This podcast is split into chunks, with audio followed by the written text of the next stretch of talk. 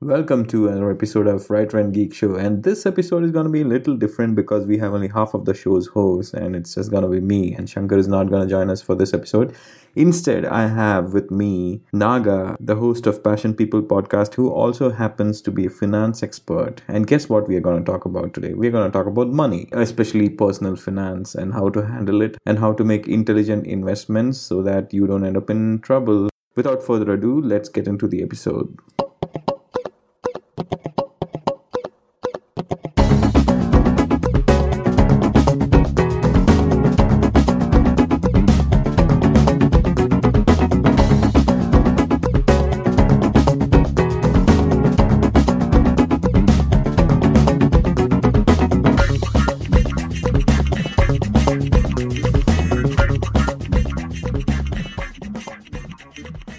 So, Naga, welcome to Writer and Geek Show.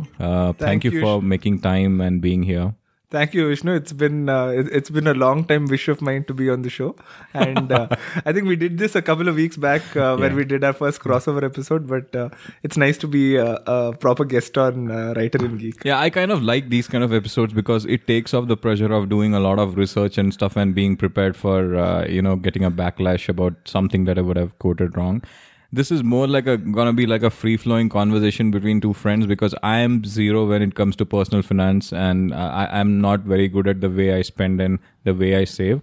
So I'm looking at some personal advice also from your side probably, and I'm sure that many of our listeners also can understand more about how you go about personal finance, because this is a constant discussion that we have in my office. I have some friends who are really good at personal finance, who have a lot of mutual funds and all these kind of stuff, right? I don't understand anything about these things, except from what I've learned the past 1 year probably. I think this is the time when I first opened one mutual fund account, and I don't know head and tails of it, other than that it takes money from my account every month. So I would really like to know more about this, and you being my friend and you being in this industry for a long time and you being an expert, I think there couldn't be a better way of doing this.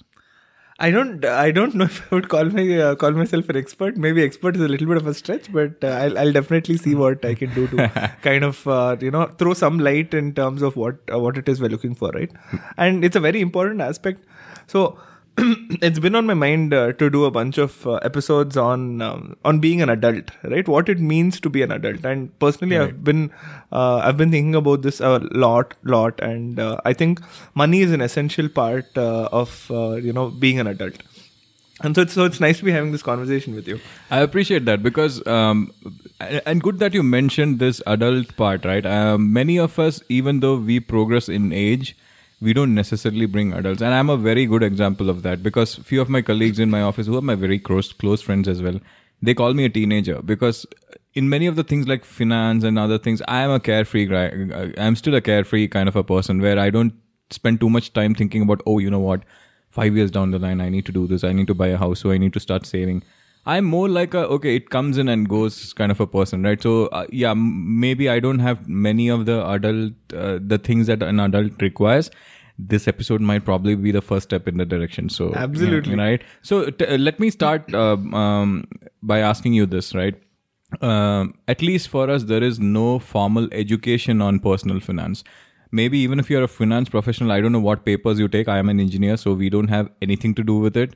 But when do you think an individual or a person should be aware of something like a personal finance, where you need to take care of the money that comes in and goes out, and be aware of how much you're spending and plan for the future, that kind of a thing? Like, these are all serious talks which we always used to think that elders have, right? Right. Do you think as a teenager or even as a small kid, you should be thinking about this? See, there's two things I'm going to say about this, right? The first thing is that the earlier you start, the better. Because the earlier you start, the better, because you have the power of compounding on your side. And so the way your investments grow, if you started investing at 15 versus you started investing at 25 or 35, is vastly different. And so that's one part of it. We'll hold on to that. The second part of it is that there are a lot of people who make money their life. So I think through our conversation today, I want to see how we can strike a good balance between maybe not looking at everything through the lens of money and being a little bit more pragmatic about it. You know, if I can just ask you a question off the top of your mind, right? How long do you think, or how much do you think you would have to invest for a period of 30 years in order for it to become 1 crore? Well, are we talking about like monthly you set aside some amount of money and stuff? 1 crore is possibly, it's not a small amount for me at least. I mean, for many people it might be a very small amount, but I would say something around, I don't know, maybe like 50K for next 30 years. Will that make it? I'm not sure. I am not really good at compounding stuff. So here's the thing, right? The actual amount that you would require is around 10,000 rupees. What? And the only thing that you need is that it needs to grow at like a 12% annually, right? And you need to bump it up by 10% every year. Oh, this is like 10,000 is something that I might probably spend in restaurants. I mean, normal person spends in a restaurant for a month, right? You go for a couple of dinners. You spend like 5 days going to a coffee shop, you're done. 10,000 is done, right? Absolutely. So you're telling me if I keep aside 10,000 and make sure that it increments at what, 12%, it goes to 1 crore in 30 years. Yeah. Ooh. I mean, this is why I needed this episode. This gives me a new perspective about, the thing, the block which I had in mind and which I'm sure many others have in mind is that I don't earn enough that I should be able to save so much that I can make 1 crore or any number of crores, right? We always feel that we are not earning enough to save.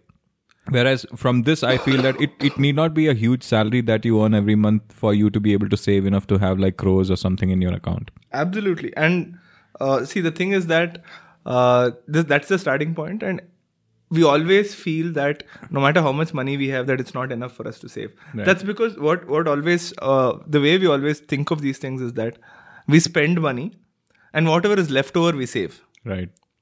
But the way that's supposed to be done is the opposite. You predetermine or you predefine an amount that you want to save every month. You set that aside. So if you're getting your salary on the 5th, you want to make sure that that fixed amount gets out of your hand and goes to a place where you don't have control of it. Right. So that's a good place to start. Which is true, because the way I have been, I've been a working professional from past 9 years almost. And the salary that I used to get when I was a fresher and the salary that I get right now, it's many, many times. But I don't see that much of an increment that happens at the end of the month in terms of saving, right? When I was a fresher, I used to think, oh, maybe if I get like 5,000 more or 10,000 more, I can save all that money. And in like a year or two, I'll have so much saved that I can buy whatever I want.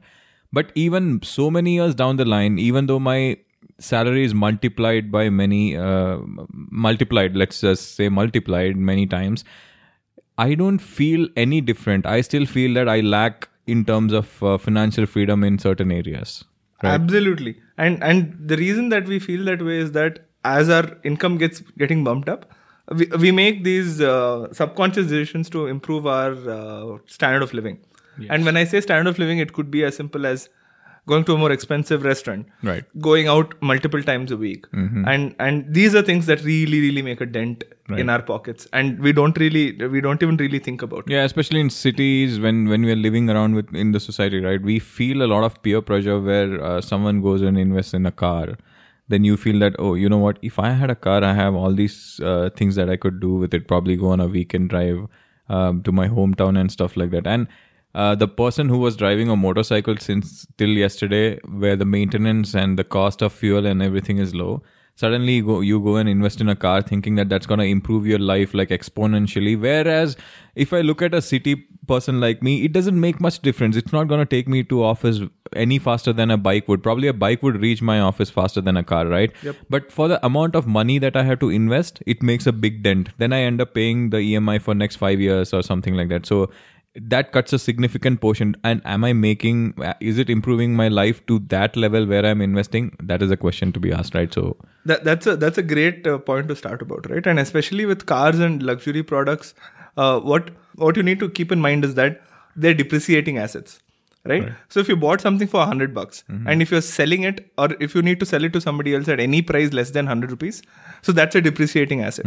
So we also need to keep thinking about how much of our money that we're putting it in depreciating assets versus how much of our money we're putting in assets that are growing. Right.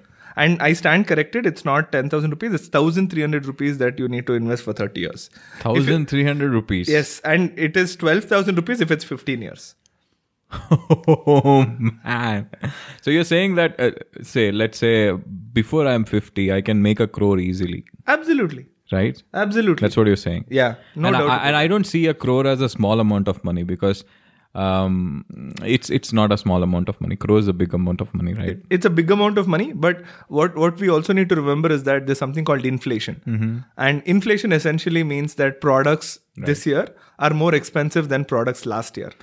So it's so important that we save, because you also need to beat inflation by the time you become a retired professional or whatever it is, right? Because what happens is that, let's take a simple example of how much school fees was in 2000. Maybe if you're keeping it at 2,000 rupees per month, what it costs now is anywhere between 4,000 to 8,000 rupees. And it's only going to go up.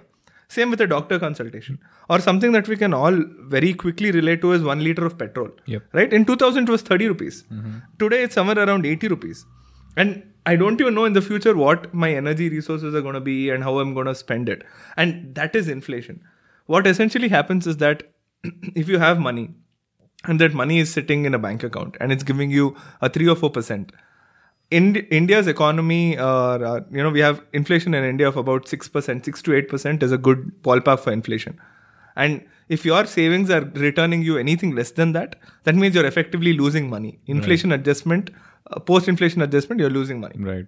And so that's what we need to think about. But you're only going to get into those conversations only if you have something getting saved up every month. Exactly. Because if I don't have anything saving, then I would never think about, where should I invest and all these kind of things, right?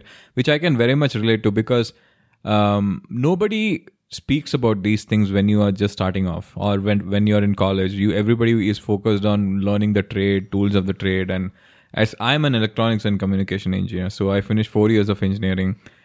Even during engineering, although we have some other small courses and stuff, nobody ever teaches about personal finance. I've never seen a paper which is called personal finance and how do you take care of stuff like saving money and paying your taxes and stuff. Paying your taxes was something that I learned very, very late, which felt like such a tedious thing. But if you really understand that process, it's not that much of a big deal, right? But who's telling this to us? Yeah. And even when I got a job, the only thing I used to think was, oh, you know what? I should have enough money to pay my bills, take care of my food, and take care of my transportation. And at the end of the month, if I don't have anything, it's fine, because the salary is going to come again, right? And it's the same cycle that repeats. But the danger of that, as I've seen and I've realized, is you fall into the same cycle, right? As your salary grows, you'll be like, oh, you know what? I can afford this TV. I can buy a Mac. I can buy one more mixer or a microphone or something like that. I can start a podcast because I am making enough money now.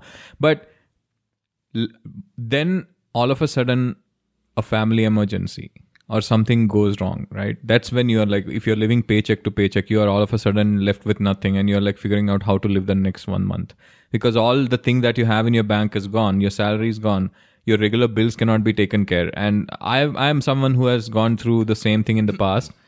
That is when you realize that, oh, how do I, even having a high paying job is not enough.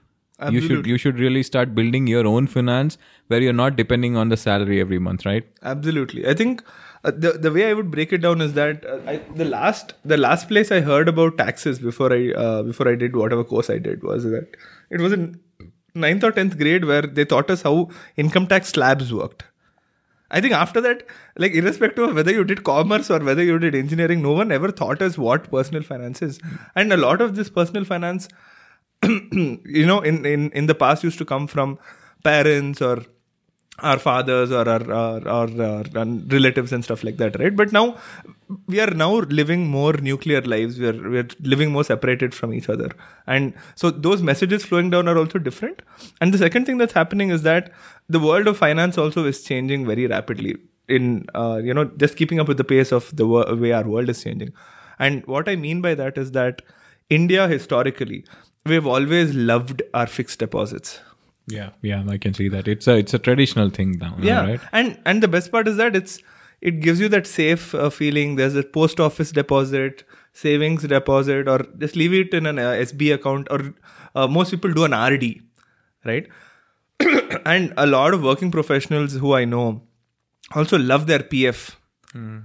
They love their PF because it's a hassle-free investment, right? Because their employer deducts the amount. Exactly. Also, PF is the equivalent of a 401k in India. Right.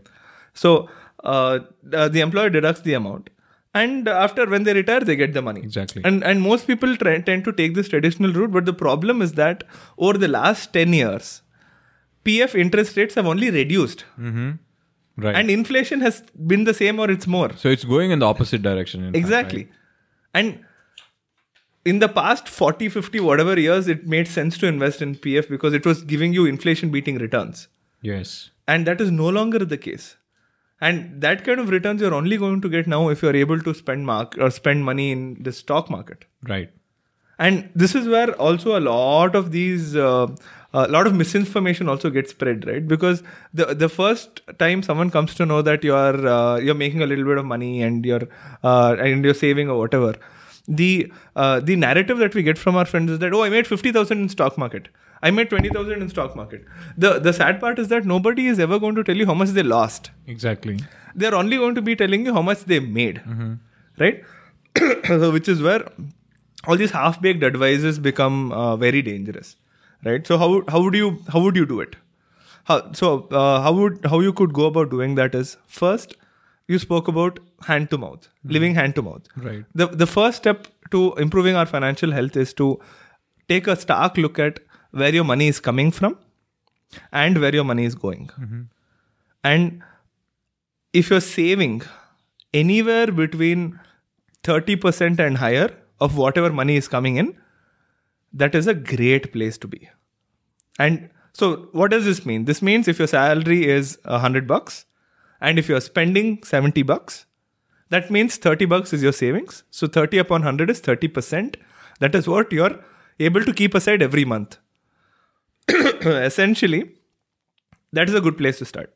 But I'll tell you what happens in most cases, and including, unfortunately, me, is that we all live in an EMI lifestyle. Yes. And there's a lot of consumerism that is being pushed on us by organizations and large companies whose only goal in life is to do two things. One is to improve the number of times we visit their website. Second is to increase the amount of things we buy whenever we visit their website. Exactly. And what they do when we do visit the website is they try to reduce the barriers that prevent us from making a wishful purchase. And what this means is that I may have looked at a really beautiful MSI gaming laptop worth $150,000, which I know for sure I cannot afford. Right. But the way that they're going to package it and show it to me is that, hey, you have a .. bank credit card. We will give you interest free for the next 24 months. All you need to pay is 2,000 rupees, 4,000 rupees. And suddenly, amount that is 150,000 versus 4,000 rupees per month, our brain gets kind of short-circuited into thinking that, oh, 4,000 rupees is nothing. Yeah, let's buy it and we'll take care of it. And that's the same business models that all of these organizations have, right? You can rent a bike, you can rent a car, you can rent a T-shirt also now. Exactly. But the problem is that the economics doesn't work and people don't realize it. They don't realize it because it doesn't go out of their pocket at once. They don't feel the pinch. Exactly. And in the past, what used to happen was there was a lot of cash transactions. And people are always hesitant to give cash to the other person. Right. Now what is happening is because all these spends happen on cards, you don't even realize that you're spending money, and that's where the problem is. I completely get this. So I, as you're speaking, right, I'm kind of getting to understand what my problems are with personal finance and why I'm getting into this rut of doing the same thing again and again, right? At the first point you mentioned, they have removed the difficult, or rather they have made the process of buying something so smooth that I don't feel that it's making a big dent in my finances. Let's say if I'm buying, I have a laptop. I think of upgrading. I'm like looking at a MacBook Pro or an iMac. It's 150,000 to 2 lakhs, which is probably beyond my budget. If I'm paying at once, I'll probably sit and think for a week or 2 weeks if I have to do that.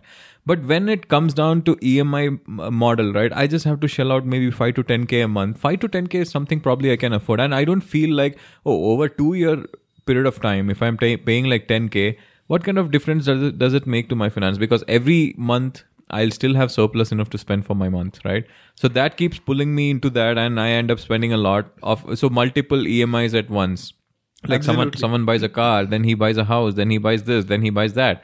So that keeps happening. So I get that point. It's very true. They have made it so simple for us to go and get into this EMI model all the time, right? Yeah. So that is something, that's an external factor that's affecting us. And now you connect it back to our savings part where we started. Mm-hmm. And it's so funny that you mentioned that if I look at a computer and I say that 4,000 rupees per month is not that much of a problem, I can pay my EMI.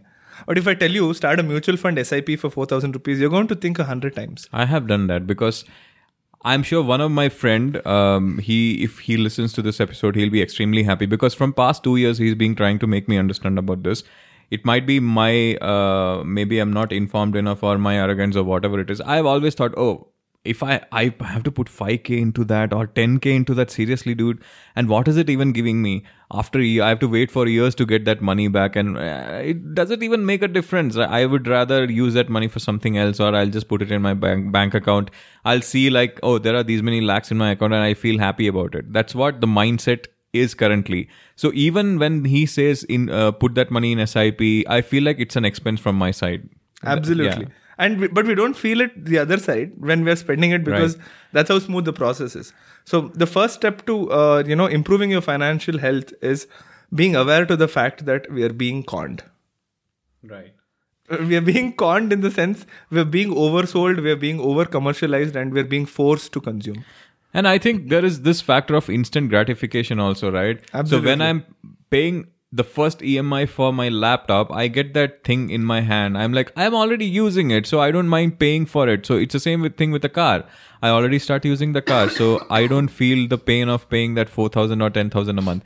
Whereas in case of an SIP or mutual fund, something like that, I'm paying the 4,000, but I'm not seeing the result. So that is making me very skeptical about investing in something like that. Absolutely. And what the concept that you're trying to that you're going to touch upon on this is that of delayed gratification. Right.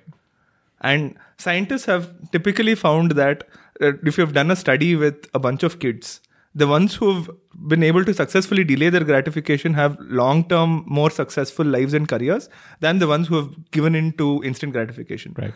And in the world that we live in, it's not, for no fault of ours, where we are being, bred and groomed into a life of instant gratification. Mm-hmm. I get a like on Instagram, dopamine hit. Yep. I get a like on Facebook, dopamine hit. The same way I get my laptop, dopamine hit. The problem is that if I make an investment, or if I make a savings, there's nothing for me to show off or talk about. Exactly. So at some level, savings is on the sidelines because I lose social relevance. Exactly. I think this is also similar to the way you take care of your health, right? Now, just before we started the episode, we just had 2 pieces of donuts. So that is something that gives us instant gratification, that amazing sugary taste. But on the other hand, if you want to get your body in shape, that's not something that happens in a day. So if I do like 100 push-ups, I'm not going to have a six-pack. I have to consistently work across 30 days to 60 days or maybe even 120 days, like 3 months or something. But the change happens gradually. Correct. So that is one thing that prevents most of us to even start working out because we know that it's going to be an uphill task. The results are not going to show off enough. But on the other hand, feeling gratified about eating a donut, it's so instant that it's more easier for you to go and grab 2 donuts than do like 100 push-ups for next 30 days, right? Yeah. And that is the shift in the mindset that we need to have in for our personal finances to shift. The mindset is that you need to start looking at things long term. You need to start understanding things long term. So let me tell you a couple more numbers, right? So assume that you started a SIP of 10,000 rupees in 1996. Mm-hmm. Okay. And at the same time, you also started doing an RD or a public provident fund of 10,000 rupees 20 years ago. Mm-hmm. The value of the PPF investment as on 1996 to 2016 would have been 63.1 lakh. Okay. And you would have invested 24 lakhs. Okay. Isn't that a good return? That's 3 times return. Right, right. That's what it is. But for the principal investment of 24 lakhs, do you know how much it would have been if you had invested it in a mutual fund that invests in equity? What is the number? Just take a wild guess. I'm sure it will be more than this. I'd guess, let's say, something around between 75 to 80 lakhs. It is 1.8 crores. That's again more than double of what I guessed. Yeah, so that is the power of compounding, right? And nobody ever tells you these things because it's not a glamorous thing. Yeah. And for you to listen to a glamorous thing also, maybe a 45 or a 50-year-old is going to tell you and you'll be like, exactly, who's going to listen to this uncle? Right, that's true. And that is why these numbers are so important and that compounding is so important and that thinking long term is so important, right? So that is the first part where, you start making an effort towards saving, right? So that is the first part. So what I would encourage people to do, and this is, I had this rude awakening after 3.5 years of working and not having a penny in my savings, was that I need to start saving money as soon as my paycheck hits. Right. Traditionally, I've been thinking about it as I will spend whatever I need to spend. If there is anything left, I will save. That is exactly how even I started, and I'm sure that many people start the same way. Right. So we need to flip that model. So if I'm getting 100 rupees on the third of a month, I need to make sure that 10, 20, 30, 40, 50 rupees is out of my reach by the 5th. Right. And that is the most effective way for us to save. Okay. So you make sure that your money goes into a place where you don't have access to it immediately. Correct. So that you end up spending whatever is remaining after the savings. Correct. Right. And the next thing is that you need to have a very solid plan. Plan in terms of, as your days pass, it will be fairly predictable for you to say that how will your 1 month, 2 months, 3 months, how will it pan out? Where will you go traveling? What vacations you're going to go? Whatever it is. But nobody ever does that planning and says, my income is 1 lakh rupees. My expenditure is only 50. So by the end of the third month, I need to have saved 1.5 lakhs. Right.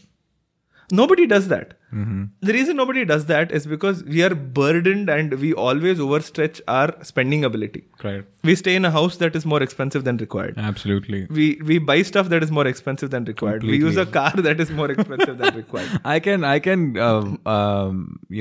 attest to all the things that you're saying, and that's why this episode is probably gonna be one of the episodes of Writer and Geek which is gonna be impacting me personally. Because there have been people who have been trying to explain this to me many times. I know the facts also, but somewhere very recently is when I started thinking about this seriously and started putting effort into it, as you said.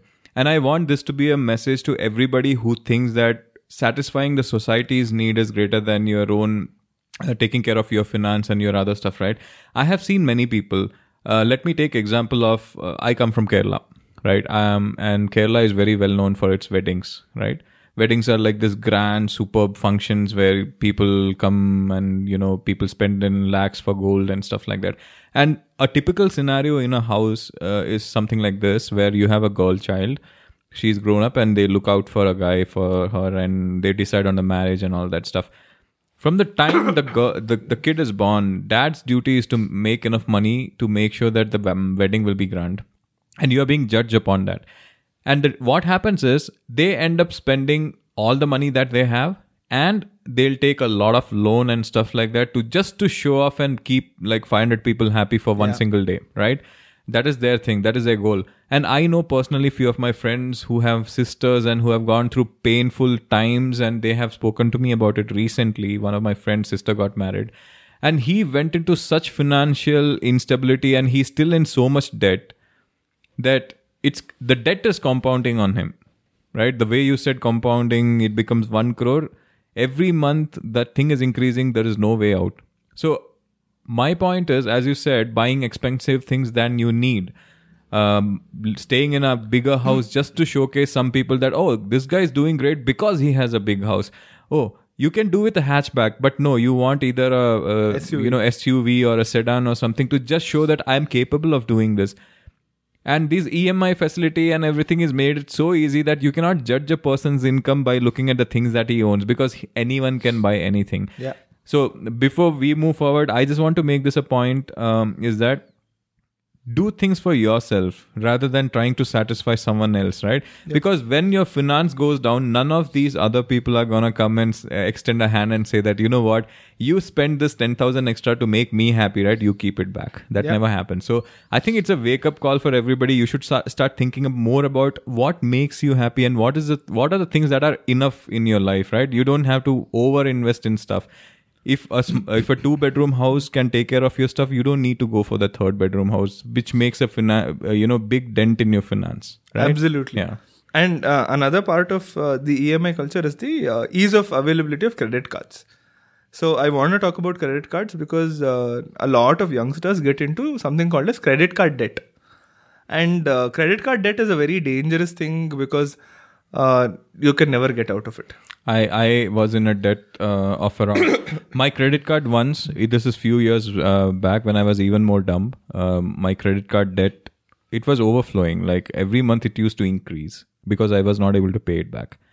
But then through some careful planning and stuff, I ended up paying back, and I ended up destroying that credit card, saying that, you know what, whatever happens going forward, I don't want a credit card.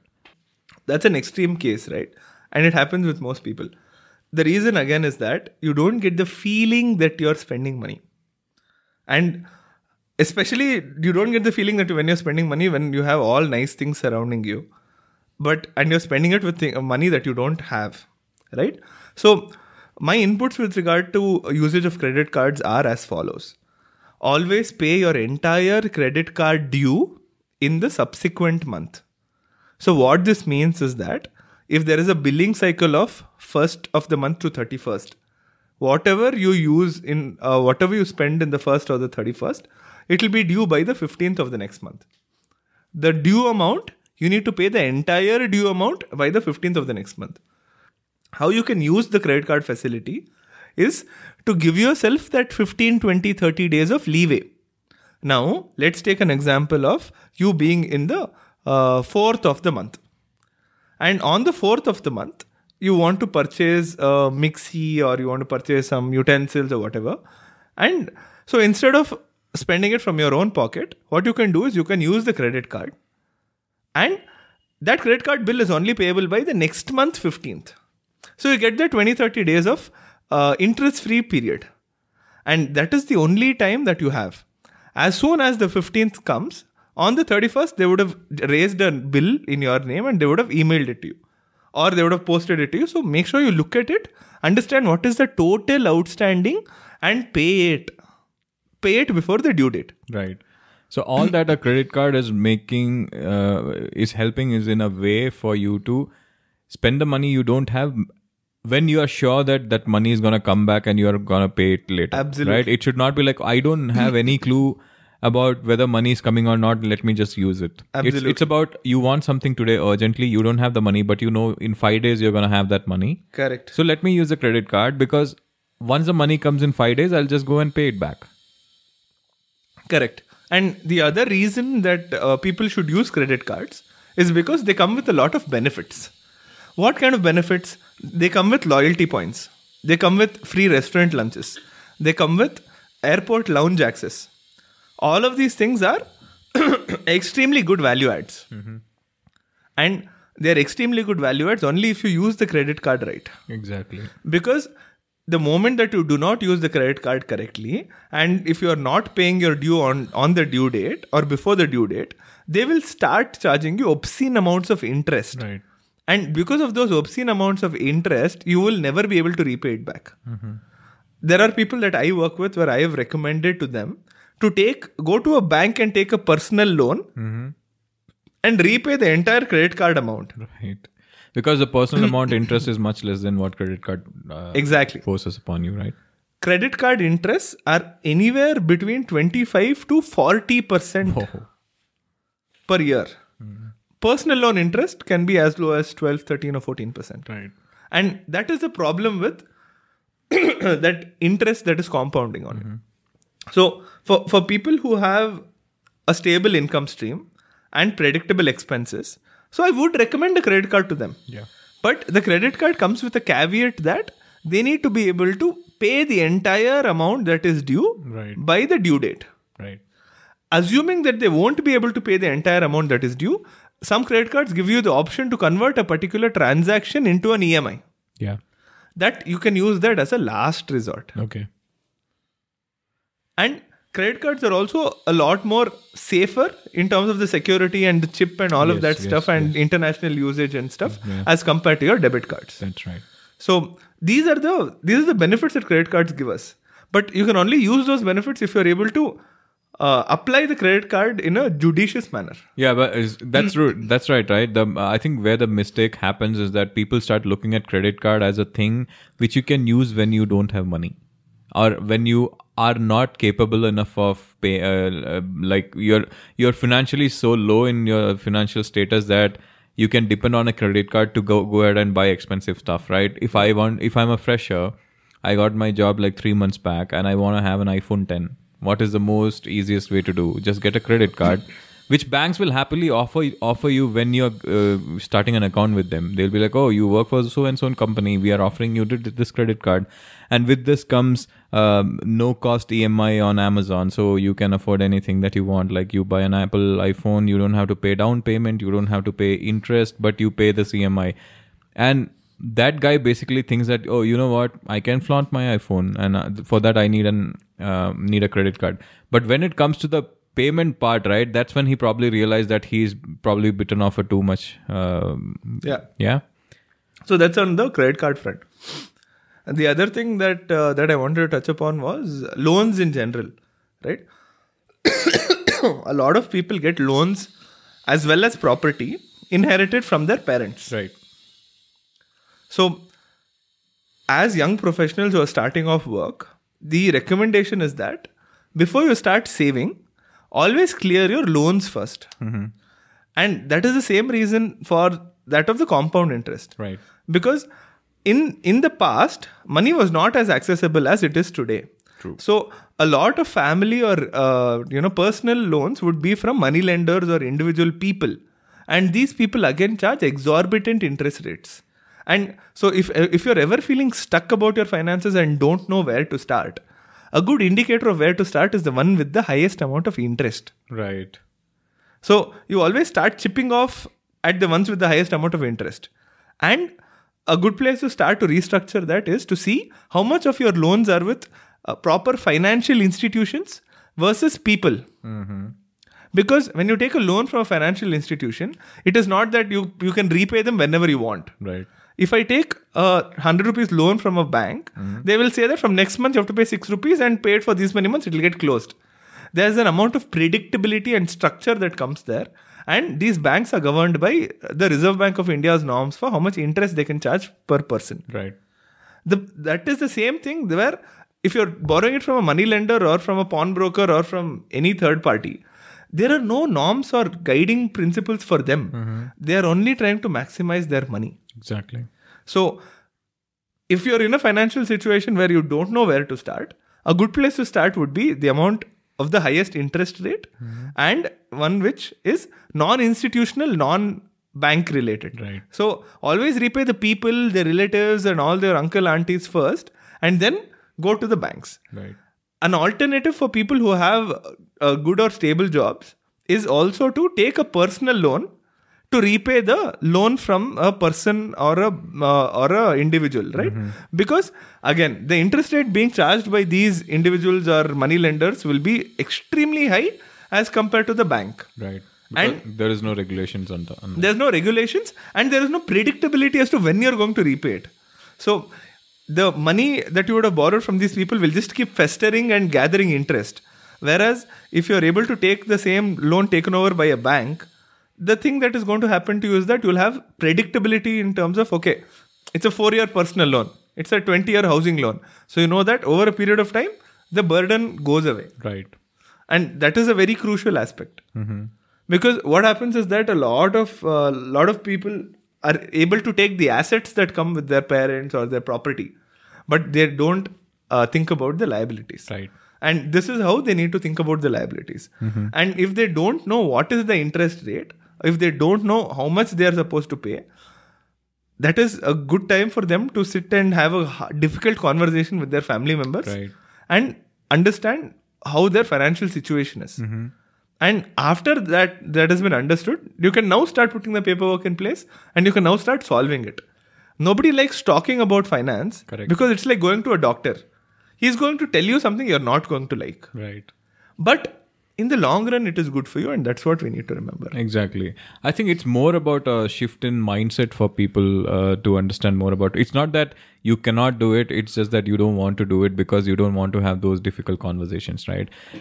So talking about the mindset part, right? Just want to get some, inputs or probably your opinions about few things that we see in society and probably some things which can probably improve our life. Off late, I've been hearing a lot about things like minimalism, where people are very aware of what they buy and what they like spending and all that, right? If I have 2-3 different options of doing the same thing, and one of them is very cheap and the other is very expensive, how much of a value add does it really give me back in terms of usability or whatever it is when I pay that extra, say, $100? So those kind of things, right? Now, what I want to know is, when you think about purchasing something which is a substantial thing, which will make a substantial impact on your finances, what is your thought process? Like, what do you take time to think about it? Or are you a person who is like, let me just spend it because I know if I think too much, I'm not going to do it? So the first thing is that I will spend time researching about whatever it is that I'm going to buy, right?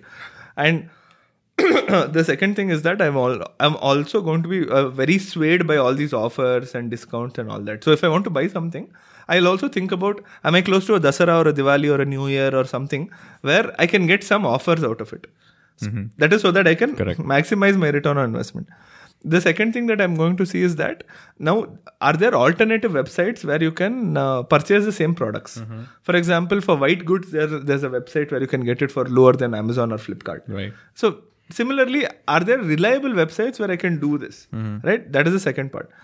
The third part is that while I'm trying to ascribe to the notion of minimalism, I'm also trying to see how I can take a balanced approach in terms of, out of 4 things, I may have gone with the cheapest or the one that provides me the most value, but the 5th thing I may just splurge.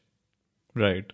So I kind of try to keep a balance between the two, because doing a drastic shift to any particular way that we are not used to is something that will have like a strong reflex, is what I believe. Yeah. So the way you're saying is you kind of save on few of the things, so you don't feel guilty about spending on something else because you have already taken care of your savings part, which is also something that my friend used to tell me, like, when you save money enough for the month, whatever remains is something that you can just spend because you know that you have already taken care of the savings part, right? So absolutely. So that's all. That's also kind of mindset which you just spoke about earlier, where by the 5th of the month, if you have saved, right, then you spend whatever is remaining. So that I think it's something like, even again going back to the same workout and health thing.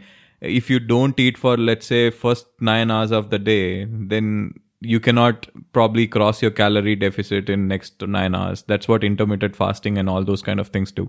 So looking at it in the same scope, if you save enough, then whatever is left is spending, which is what I've been practicing from past some time. And trust me, it has made a big difference and shift in my mindset, where earlier I used to feel guilty after buying something. I'll be like, you know what, I should have not probably bought that, because if I had that money, I could have probably done something else. And is this really adding a value? Maybe I bought a cycle once, like I wanted the best. I bought it, I was riding it for like a month, then it went back to the garage and I had to sell it off because I was not using it at all. But now I might not feel as guilty because I know that I've done the savings for my month and I know how much I need to save. Then whatever remains is like, okay, this is a money which I can use for my all guilty pleasure and stuff like that, right? Absolutely. And the other thing that's important for us to remember is that the amount of savings that we'll need to have should be equal to 6 months of your fixed cost. Right. Fixed cost means food, clothing, shelter, electricity, rent. Right. Right? So if we are able to survive for 6 months after losing our job, So that's another good indicator of financial health. Okay. Do you have 6 months worth of buffer, right?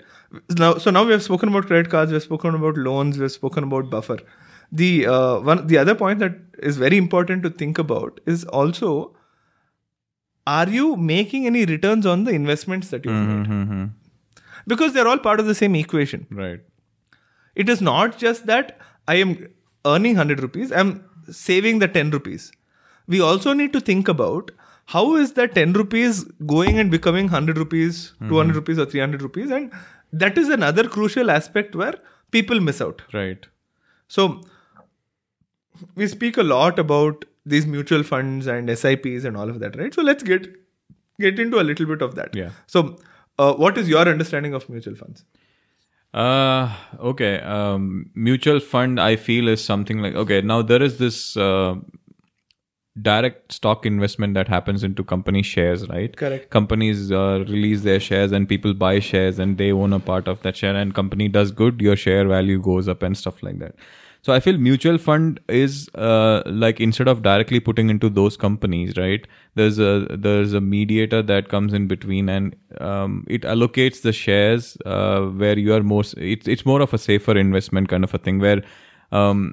You put half of your money into companies that are high risk and high returns, and other half goes into companies that are low return but are very safe and stable, right?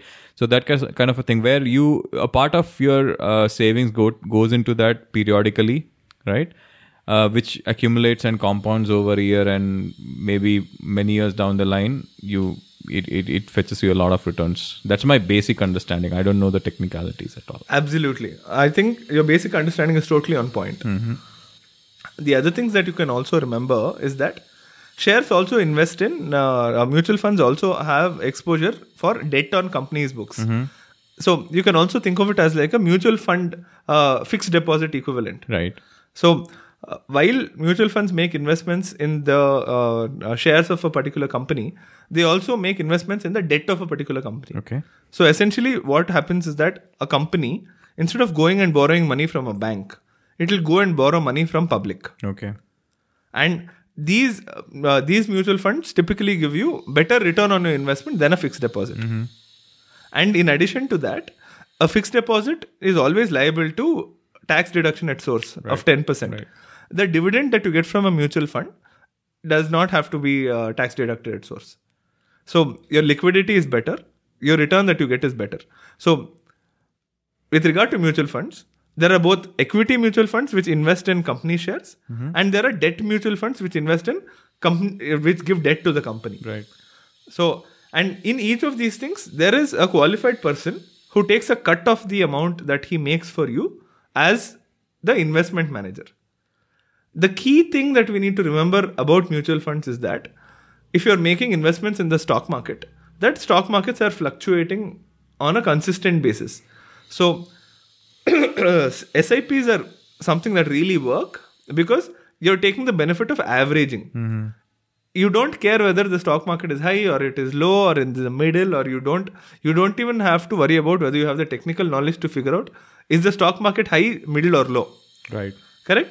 What you're going to be doing is, at a fixed point of every month, you'll be scooping out a portion of units from the stock market. Mm-hmm. And so that way, regardless of whether the stock market is doing well or it's doing bad, that you'll get a fixed return. Right.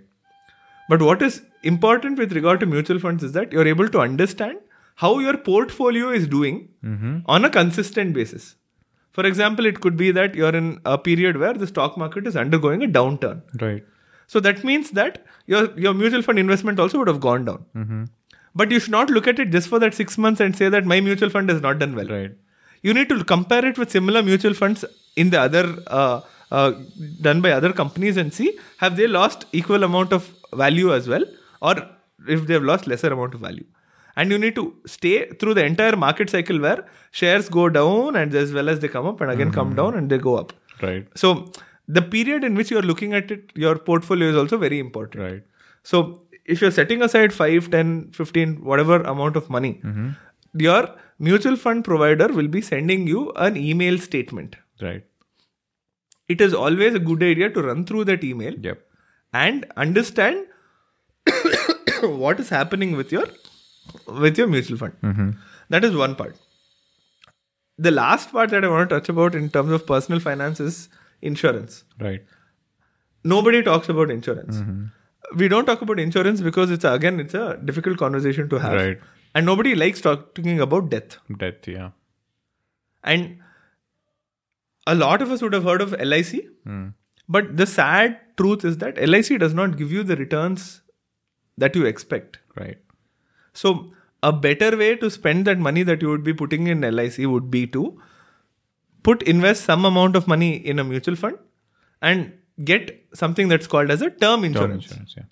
So what term insurance is that you take insurance for a particular year where in case of your death or dismemberment, your family members or your nominees get a fixed amount. Now your next question will be, how much is the fixed amount I need to take as term insurance? The fixed amount you need to take as term insurance is 10 times your annual income. So if your annual income is 10 lakh rupees, your term insurance should be of 1 crore. The objective of getting term insurance is that in case of the death of the breadwinner of the family can still continue to retain their standard of living. That is the concept of term insurance.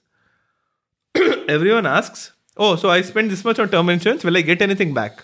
No, you don't get anything back. That is the first thing. The next thing is that of health insurance. Health insurance, we need to be on the lookout for health insurance because you spoke about an emergency in the family, right? You need to make sure that you as well as all of your family members are covered with health insurance. That is because if you're getting a health insurance, it will come with a cap of whatever amount that you choose. And what you can also need to make sure is that whatever existing medical ailments that you have, that you disclose it to your insurance organization. Because if you do not disclose and later they find out, your claims are not going to be processed. Mm-hmm. So term insurance is something that needs to be there for everyone who is working and health insurance for everyone in the family. Right. So what happens is that you're effectively safeguarding your financials as well as yourself from a lot of trauma and a lot of hardship. That's right. Because you know, if someone dies, there is a backup. Yeah. Obviously, the emotional part, the physical part, nobody can replace, right? Right. But we also need to see how we can protect ourselves. And we can protect ourselves with these insurance plans. Yeah. So I have had this conversation about term insurance and LICs with many of my friends, and some of them who come from who have probably heard it from their parents and stuff. LIC has been there since years, right?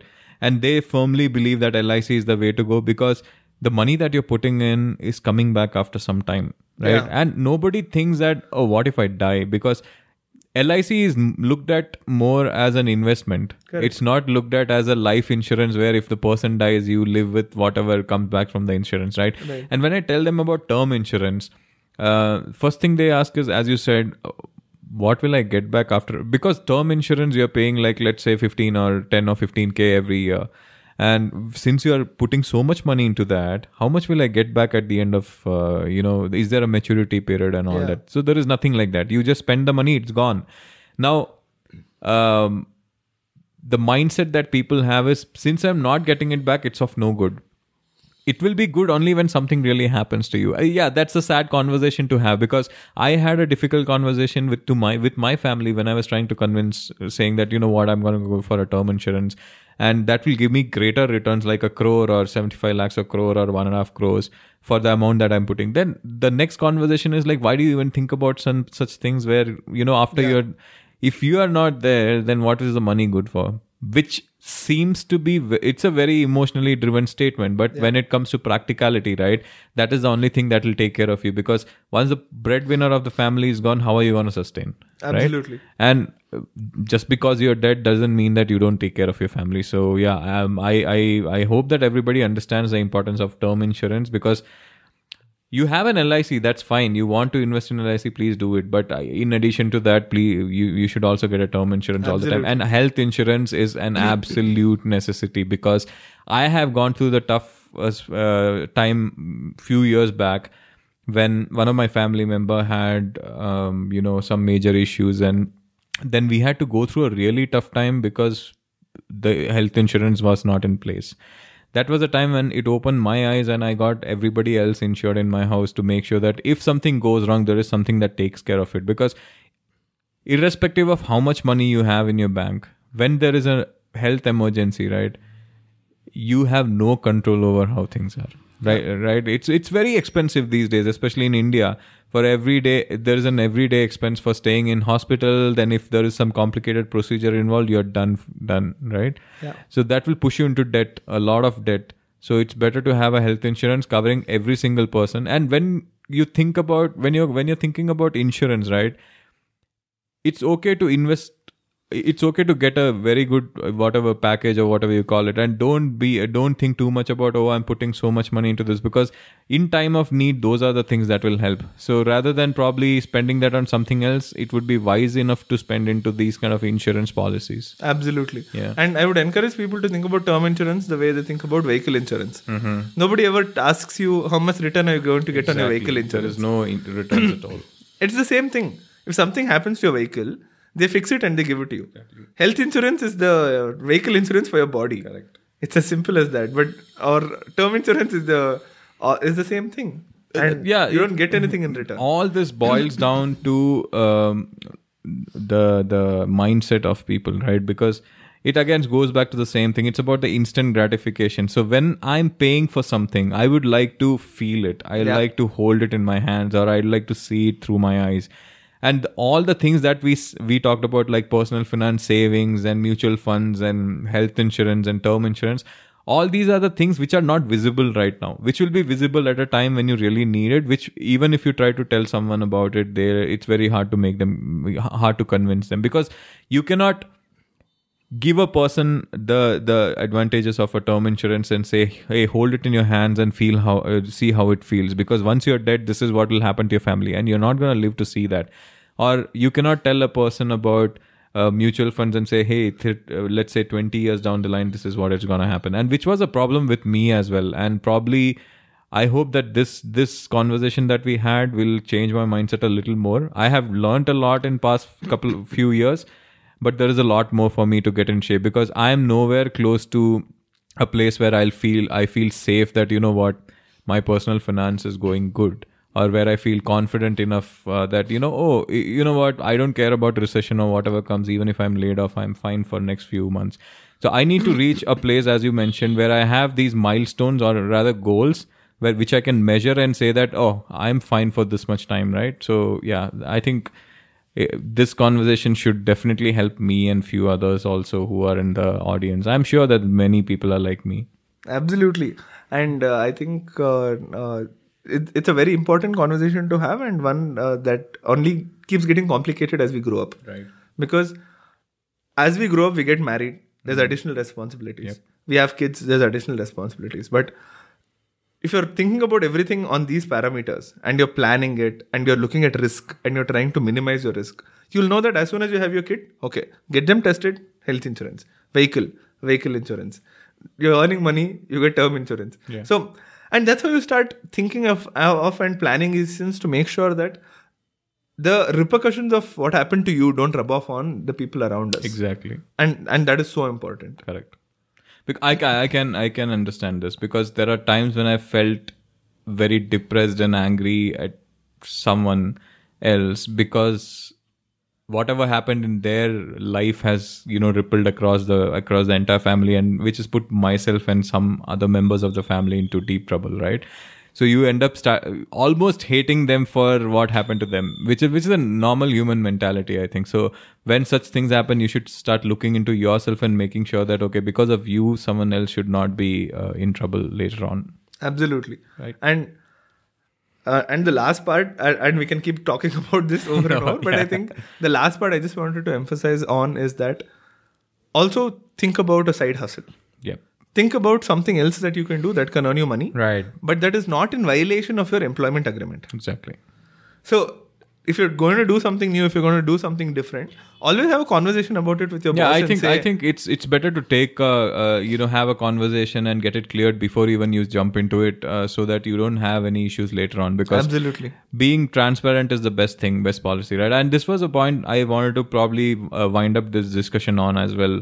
So we all have our day jobs. It doesn't mean that you should not be doing something else to get some income from the other side as well. So as much as possible, it's better to diversify. See, we both do podcasts. Probably at this stage, we are not in a place to say that, oh, you know what, this is going to be a substantial income coming in. We might reach there or might not. I don't know. It depends on many factors. But I really hope that we do. But again, having a side hustle will keep you will keep you looking for more avenues to get more into your your finance. You don't need to just depend on one single path for that. And let's say tomorrow, I hope it doesn't happen, but if we just lose our job, which is not under our control at all, yeah. Right? Your employer says you don't need to come from tomorrow. If you have a side income, maybe not as much as what you have, it's always an additional stuff, right? And you can probably... whatever you get from the side income can completely go into savings also. So that is just an add-on. So everybody, we don't need to get stuck with our day jobs as such, as long as they don't have an issue with it. Absolutely. Yep. Absolutely. Cool. So I think, do you have any other points which you think we can close upon? The only other point that I wanted to talk about was taxes. Mm-hmm. And how there are, there are tax saving investment options that are available for us. So for people who are interested and who are listening to the podcast in India, I would encourage you to Google 80C deductions, which is 80 the number and C, right. C for Charminar, and Google that and see what kind of deductions are available for you. And also, always be on the lookout, always be skeptical about people who are selling you stuff, or be skeptical about ones who are offering you investment advice. The best person to decide on your investments is you, or if you get a financial advisor, that is great.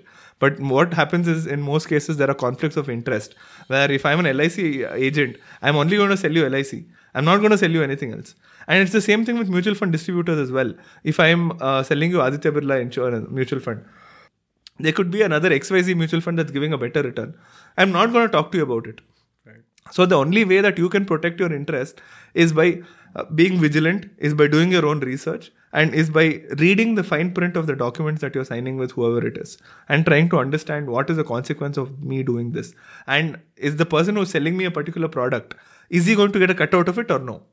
Mm-hmm. And that's a very important mind shift that needs to happen. Right. That's.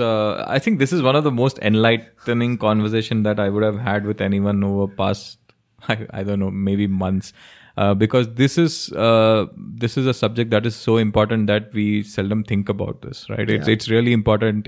It impacts your life on a daily basis probably.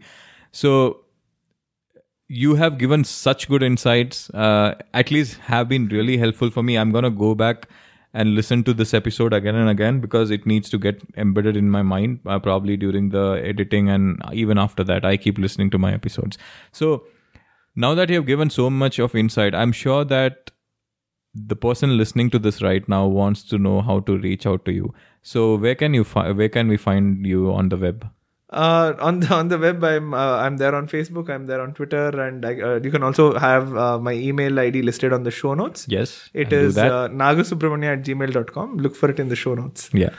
So as I said earlier, Naga also hosts a podcast, the Passion People Podcast. Please go and listen to what he does there, because what you have seen is just one part of it, and he discusses much more with even more intelligent people than me. Where the conversations are much more better. So please go and listen to his show as well.